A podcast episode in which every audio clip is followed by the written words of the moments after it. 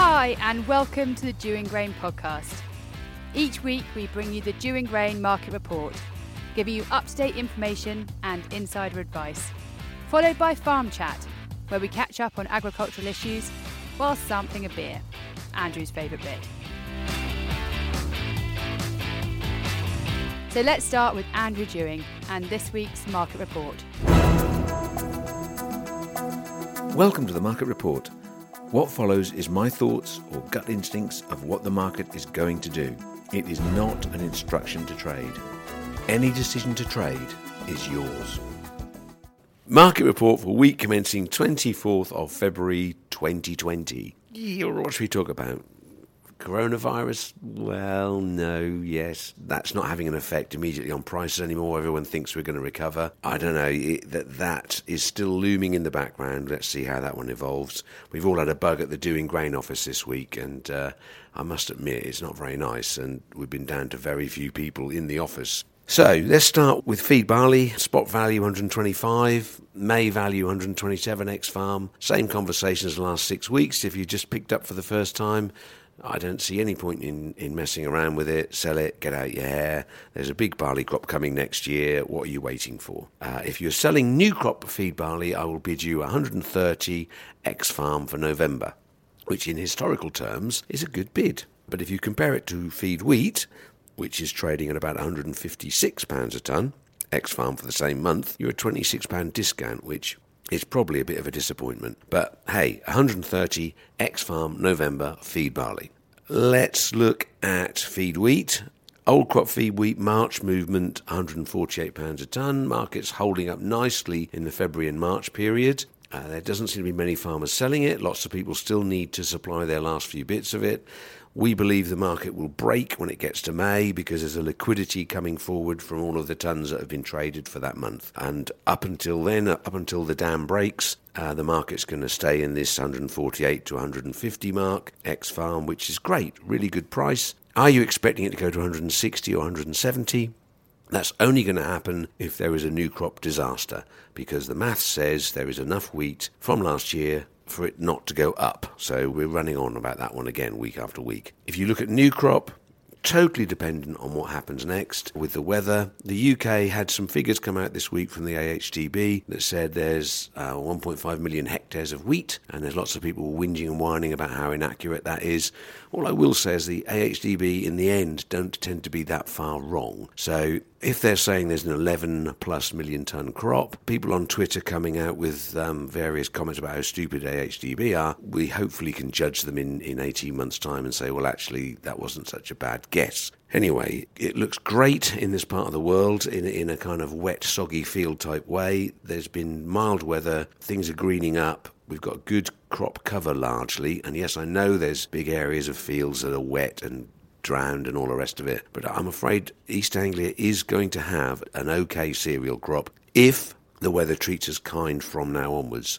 The biggest hope you have is for a problem with somewhere else in the world. You know, our price is based upon imports. We're not going to produce enough wheat compared to what we consume, and therefore we will be relying on importing something else, probably corn.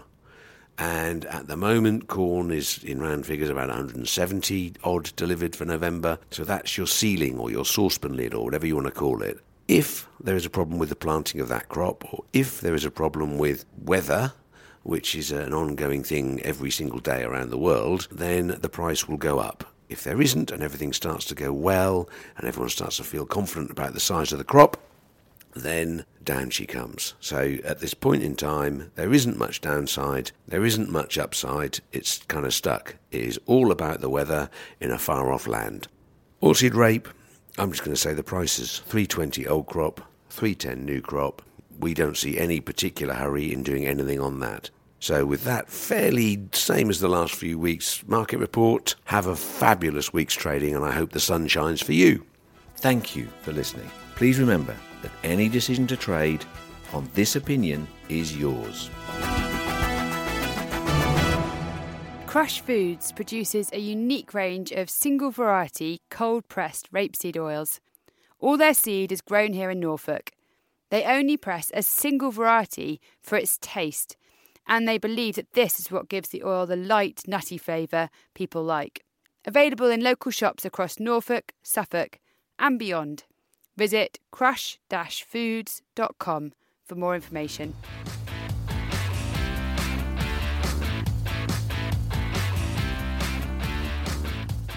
And now it's time for Farm Chat. This morning, I have got with me uh, David Jones from the Morley Agricultural Foundation. Morning, Andrew. Morning, David. And I have the very intelligent Ben with me. Morning. He didn't deny that, you notice. Anyway, David, you know, you're, you're the man who is uh, managing the farm on a piece of land that everybody comes and studies and looks at, which must be a dream job. Well, it is. There's lots of good things about it, but we do have lots of people that come and visit and look and comment, and I take no notice and get on with, Yeah, get, get on with what I've got to do. Yeah, it's the Norfolk Foundation. It's a farm that has been um, 1908. Is that when they? Yeah, I think it was. Yeah. Yeah. So, uh, which means that there's been people traipsing around looking at the Morley Foundation farm, which is there to study and develop agricultural practices and evolve for public good. exactly. Our charitable remit is agricultural research and education, and so every year we uh, give money to organisations to do research, Yeah. and also the education part of it is quite widespread. So there's lots of bits to that because if you're doing research, it's important whatever you've discovered, found, learned that you share that with the industry, with the public. So that might be a publication, it might be an open day, a conference. So we're supporting that part of education. The other thing is we're funding PhD students, normal degree students at Easton College. Let's- I mean, we'll, we'll get on to because there's an awfully large amount of money that Morley Yeah. hand out every single year. I've, I've got to start with if, if I was doing your job, every single year you have several open days. Yeah, that's right, yeah. And you have the great and the good of the county, really good farmers coming onto your farm. And has there ever been, you know, the year where you've had everything go right and it's a perfect crop, and one of those clever buggers goes, huh, a bit? Well, there's always that, and, and there's the farmer in us that's always looking over the hedge, isn't there? Well, I mean, the other, the, the flip side is the disaster. You know, you, something went wrong. The weather just hit just after you planted it, or something, and everybody traipses past. Or do you do you avoid that bit with the trailer and drive them a long way around to well, miss it? it- it's in my gift to plan the route and plan what people see. It is. It is. I, I always remember um, going on a farm drive around with. Um, it was actually Jamie Lockett. I'll name a name there, and uh, it was a hideous autumn. There were some terrible developed crops, and he took us down the long, highest hedges route you could imagine. We didn't actually see any fields. but your your job particularly is pressure point, isn't it? Yeah, it is. But it, but you just get used to it, and you've got to just. It is what it is. But if it rains heavy with us and it's wet and it's muddy, well, it's going to be the same everywhere else. So generally, people are understanding, aren't they?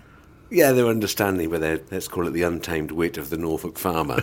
it's the opportunity to say something wise is just too great, isn't it? And you have to Well, that's all right. I've got thick skin. Well, anyway, so so your your job at Morley specifically is what?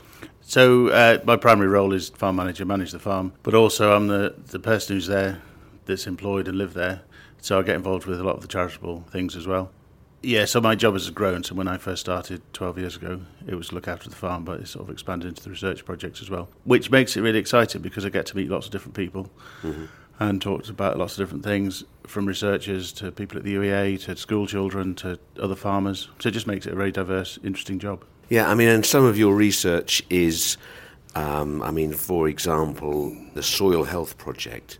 Grants from Morley, we will come on to this now, either to individuals or to various projects of, of study, amounted to sort of over £400,000. That's an awfully large amount of money to be handing out on an annual basis. It is a lot of money, and, and some of them are two thousand pounds at a time. So there's a lot of different people to talk to. But you'd be surprised how difficult it is to, to give away four hundred thousand pounds. And Well, we could help. We can help with that. Uh, yeah, but the thing is, you've got to put in a detailed application. We've got to approve it. It's got to be worthwhile for the benefit of East Anglian farmers and the industry. With these research grants and the money you're handing out, I mean, these applications can come from anywhere. I mean, industry, university, or are you quite selective?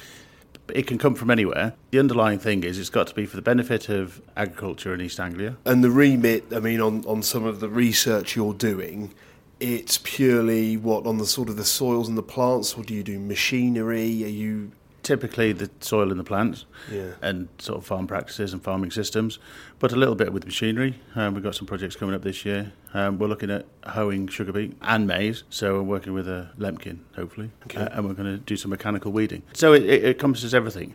So organisations that we will accept for grants. So we want an organisation that's proven that they can do the work well and got a method of communicating the results. So they say, right, we're going to have an open day, we're going to have publications and so on. And also try and fill in gaps where people, organisations wouldn't get money for a specific project. But with our money, it can help things happen. So Yeah, hopefully yeah, we can fill in the gaps. Yeah, you see, because some of the, the issue in the near future is, is you know, the marketing of the product is, is a, a critical issue, isn't it, for agriculture? As much as learning new tricks about how to grow it or, or new ways of dealing with it, if there was a, an idea, an innovation to perhaps improve marketing for farmers, I mean, that must be as big a issue as anything. There's, I, I, there's not much in marketing sense on, on what you've dished out in the last year or two, by the look of it. Personally, I don't think there's a reason why we can't do that, but it's got to get past the trustees. Yeah. It's not up to me; it's up to the trustees as a whole Yeah. to think whether your application is is worthy or not. So, if you think you're clever enough, have a go. Let's moving moving on from that obvious uh, observation. Tractor hoeing. My memories of driving and getting bored out of my head at about two miles an hour with my dad on the back. And with- that's exactly the point why we want to do something.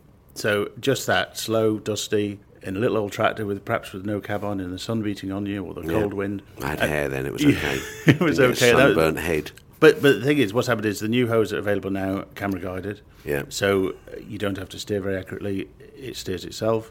So then you can do faster forward speeds, so you get across the ground quicker. Yeah.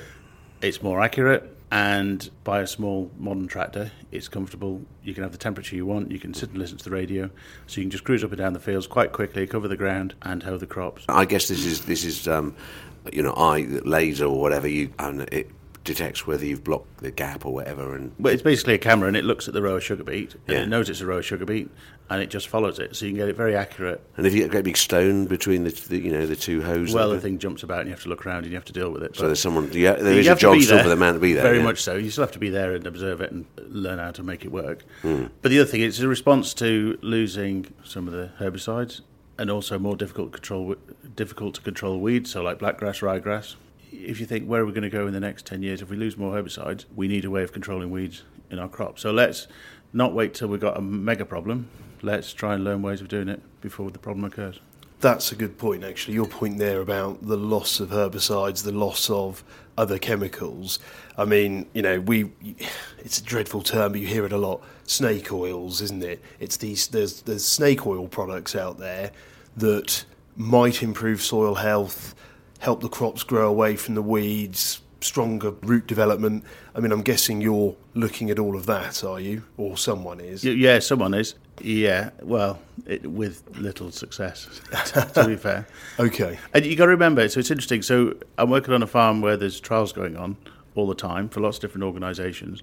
So as a farmer, I observe what they do, and one of the things they do, they always come into a field and they pick the best bit in the middle of a field. Right, we're going to do our trial here, and quite right because they want good soil, consistent soil across their area to get good results.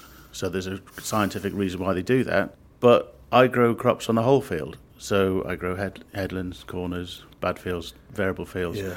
And so I wonder sometimes these products in their trial they don't show a difference, but where you've got more challenging soils, more compacted soils, soils in the shade, maybe they are making a difference. Very difficult to do research in a variable environment on headlands or in shaded areas. Oh, that, yeah, that, well, that's good to hear. So because I, you- I think, yeah, I think there's some value in some of these products, but sometimes it's very difficult to prove in the middle of a field in a trial.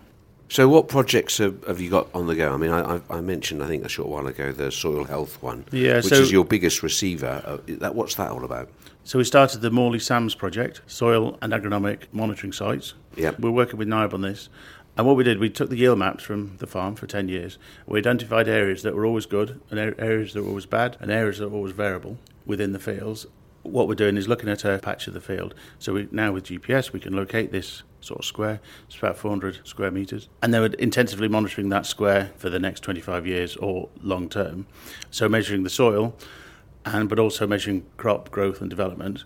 And alongside that, we've got all what we do input wise. So it's just a commercial field that I grow, um, but the plot's in the field somewhere hidden away. And obviously we've got weather data, and we've got the water that comes out the drains, and all. So we got so we're going to collect massive amount of data, and then hopefully we can identify why the good bits are always good and why the bad bits are always bad, and what the difference is. There's a line of logic on, on just travelling on the same tram lines year after year. Is that is that is that part of that? Not really, we can do, but just for this, we're we're just monitoring these sites. Okay. But rather than being a specific plot that's been put in specially for it, it's a commercial field, mm-hmm. and farmed as be- I think's best over the next 25 years, if I'm still there, and just monitoring tho- those plots. And you think all kinds of things can come from it. So, so say, you know, we've just had some products banned, like metaldehyde and so on. You know, one of the next one could be glyphosate. So, say in five years' time, glyphosate goes, and we have to change our farming system.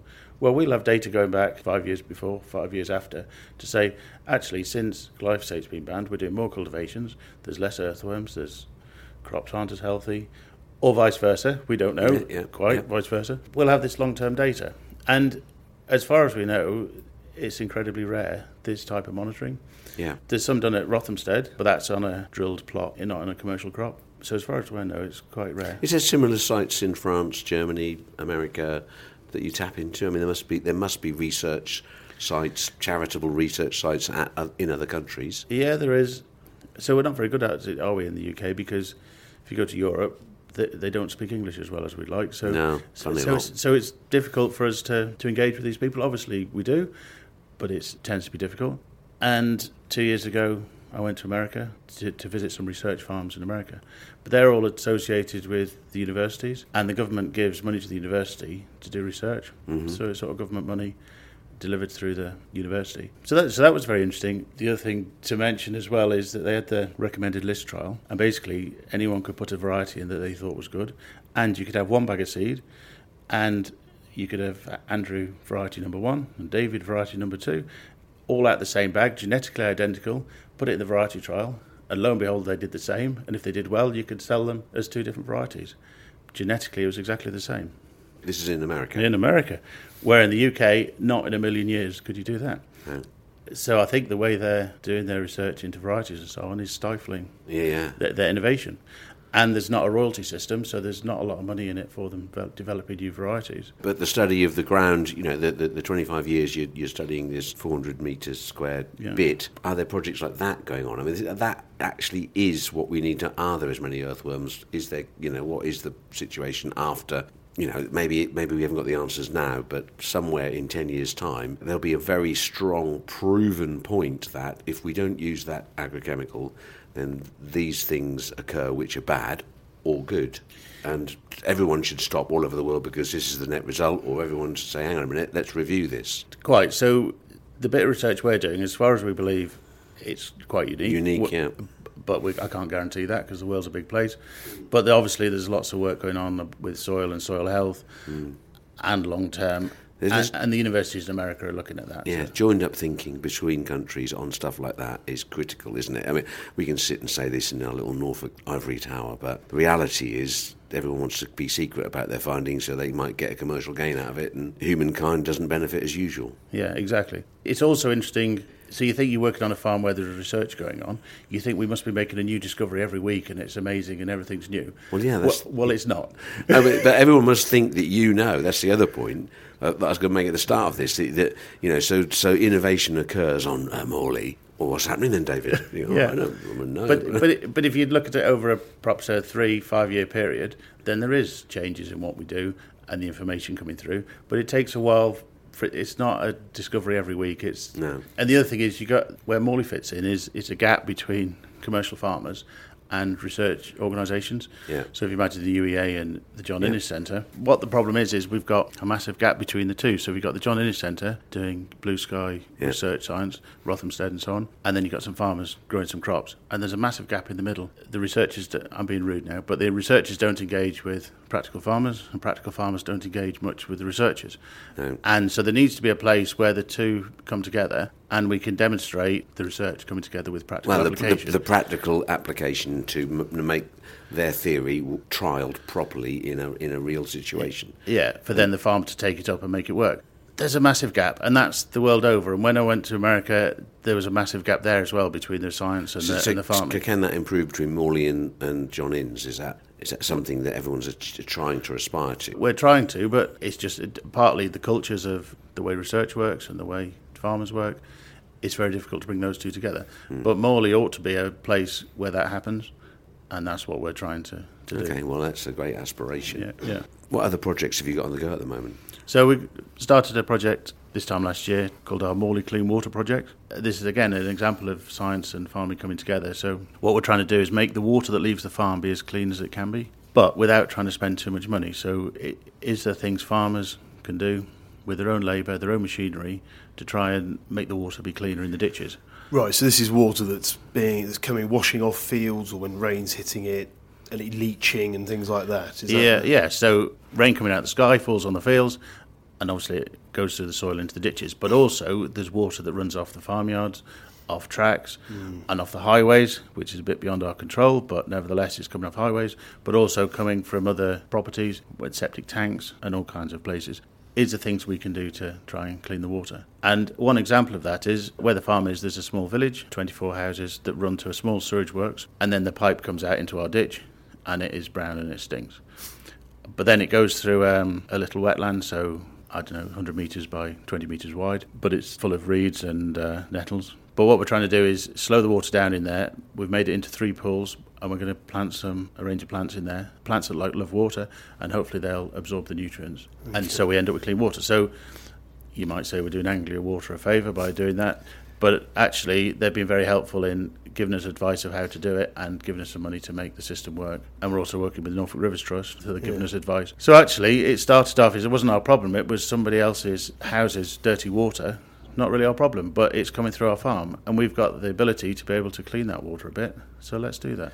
That's very topical, isn't it? Because we're seeing all this flooding now, That's right. and we've got people saying, "Look, you know, the Environment Agency haven't desilted the river; they haven't dredged it, so the water's not moving as quickly." And I guess with a project like this, you could take the silt out, it could settle, and it's just the water going into a river or something. That, that, that's right, and that's what we're trying to do is think of ways that we can capture this. One, prevent the silt getting into the ditch to start with. That's the first thing. That's the easiest thing. But then once it's in there, through the highway or a track where you can't avoid it, have little sediment traps to catch the silt uh, before it gets too far down the river.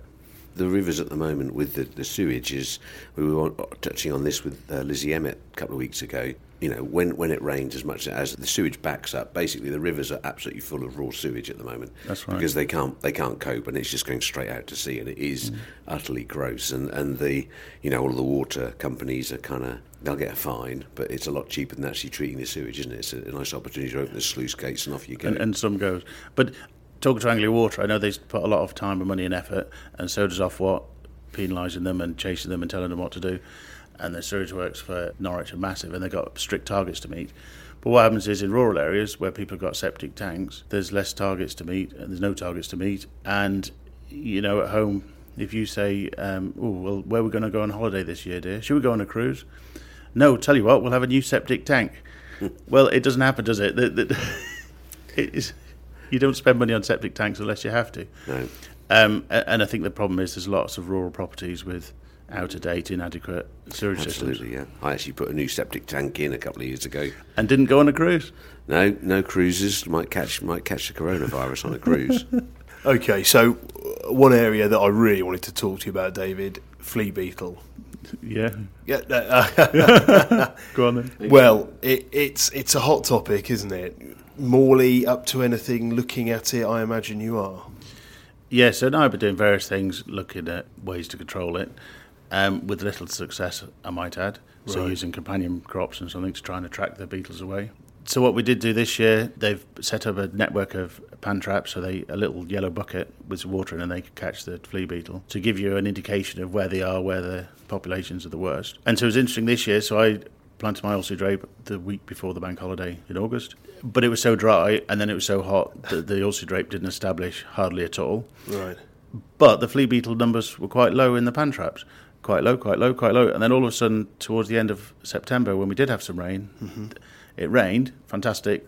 The oilseed rape grew, but then the population of flea beetle came in. Right. And we could see that straight away in the pan traps. They were they were there, and then the crop disappeared, and I'm not growing oilseed rape anymore. Yeah, well, that's the story across the county, I yeah, think. uh, the country really. Yeah. yeah. But any sort of future research on. Well, they're always looking at different ways to do it, whether it's um, some sort of varietal resistance to flea beetle. Right. I don't know. The John Innes Centre are doing some work trying to understand more about flea beetle as an mm. insect, and, and, and perhaps they've got some predators within the, the wild populations that might keep the popula- the flea beetle population controlled. Yeah. But it, it's not going to happen tomorrow. It's a long term project. No, sure. Yeah, yeah. Well, that makes sense. Right, it's time, I think, to start looking towards our beer. If you remember, we, we had a very kind gift from the Great Newsome Brewery. We got that, our second beer from there, which is the, um, and I'll, I'll get this really badly wrong with my pronunciation, so anyone from Yorkshire, I apologise. It's, it's Pricky Back Otchan, which obviously, as you all know, is in fact a golden ale whose name comes from the old Yorkshire description of a hedgehog. So it's nice to know those old Yorkshire guys have got uh, strange names for things. Do you want to do the pouring, Ben? Uh, yeah, hang on. Let's just. I'll just get. I'll just open it. Hopefully, you're better at pouring than our friend Who was that? Webby. right, here we go. He'll, well, well, this is David. I'm afraid this is one of the downsides of doing our podcast. You have to have a beer on a Friday morning. Fair enough. Yes, I mean we have had some howler beers, but we've also had some real corkers. But anyway, we'll. Um, yeah, well, it looks nice. This looks see good, again. doesn't it? Yeah. Cheers. Ooh.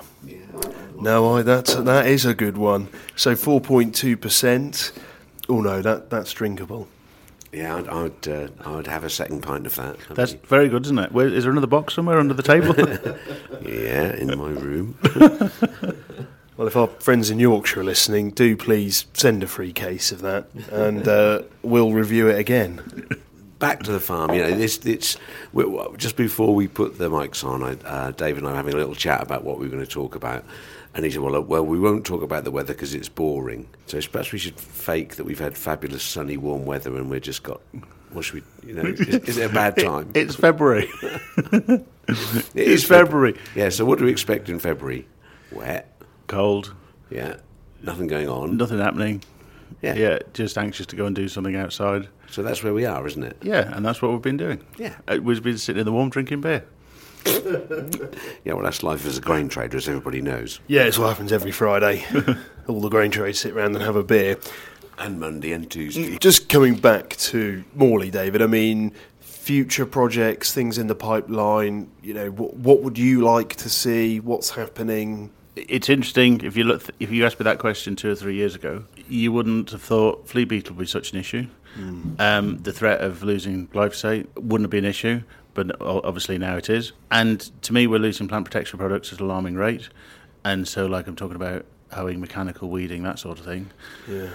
I think that's the say it's a threat or a challenge. Well, it is, but it's also we've got to just live with it and adapt and, and work out a way of farming without some of these products. there seems to be an issue, and I've touched on it, you know, with, with Ian, Ian Webster, but the level playing field of chemicals disappearing across Europe, it's not level.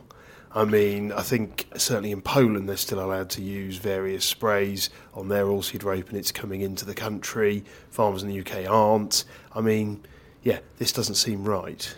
No, it's not. And uh, yeah, one thing is also drape that's been neonicotinoid treatments been used um, is coming in, and also sugar grown from sugar beet that's had uh, seed treatments on it as well. Yeah, But I know the NFU are working really hard to try and say to the government, look, if we're going to let food imports come in, that's fine, but they've got to be of an equal standard to what we're allowed to use in this country. yeah. That's my pet rant. There is no hope in hell of the government backing the farmer on that. Minette Batters has been brilliant. She's so superbly praised, quite rightly, by everybody, but this government is going to shaft you.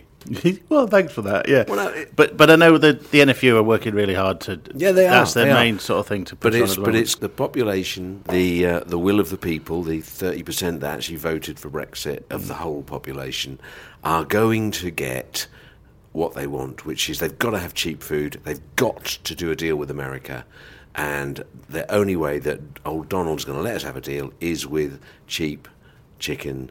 Beef, etc., coming in, which is completely not up to the same spec or the rules that we have to produce in this country, and that is the issue to me. It is. So one thing we can do is just slowly, slowly try and inform people who buy food, so everybody, of the standards and what we do and why our products are better than others. And it's not standing in the middle of Norwich having a rant, it's just Open Farm Sunday, it's inviting people to the farm and talk about what they do and so on. Extinction Rebellion is having an impact, however irritating they are, because people are having to listen to them and they're blocking Cambridge and doing all sorts of damage. It's made the subject rise up the political table. I think the moment of farmers, the, silent or the gentle or the nudging that we're doing is fantastic, but at some point in time, I think there'll be some militancy coming from farm, mm. uh, but only when we've been undermined. So a year or two from now, I think we'll start be being a bit more awkward. Yeah, yeah. You're already awkward, Andrew, so we're used to that. With that very happy final thought, David, thank you very much for coming in. You're um, welcome. Thanks.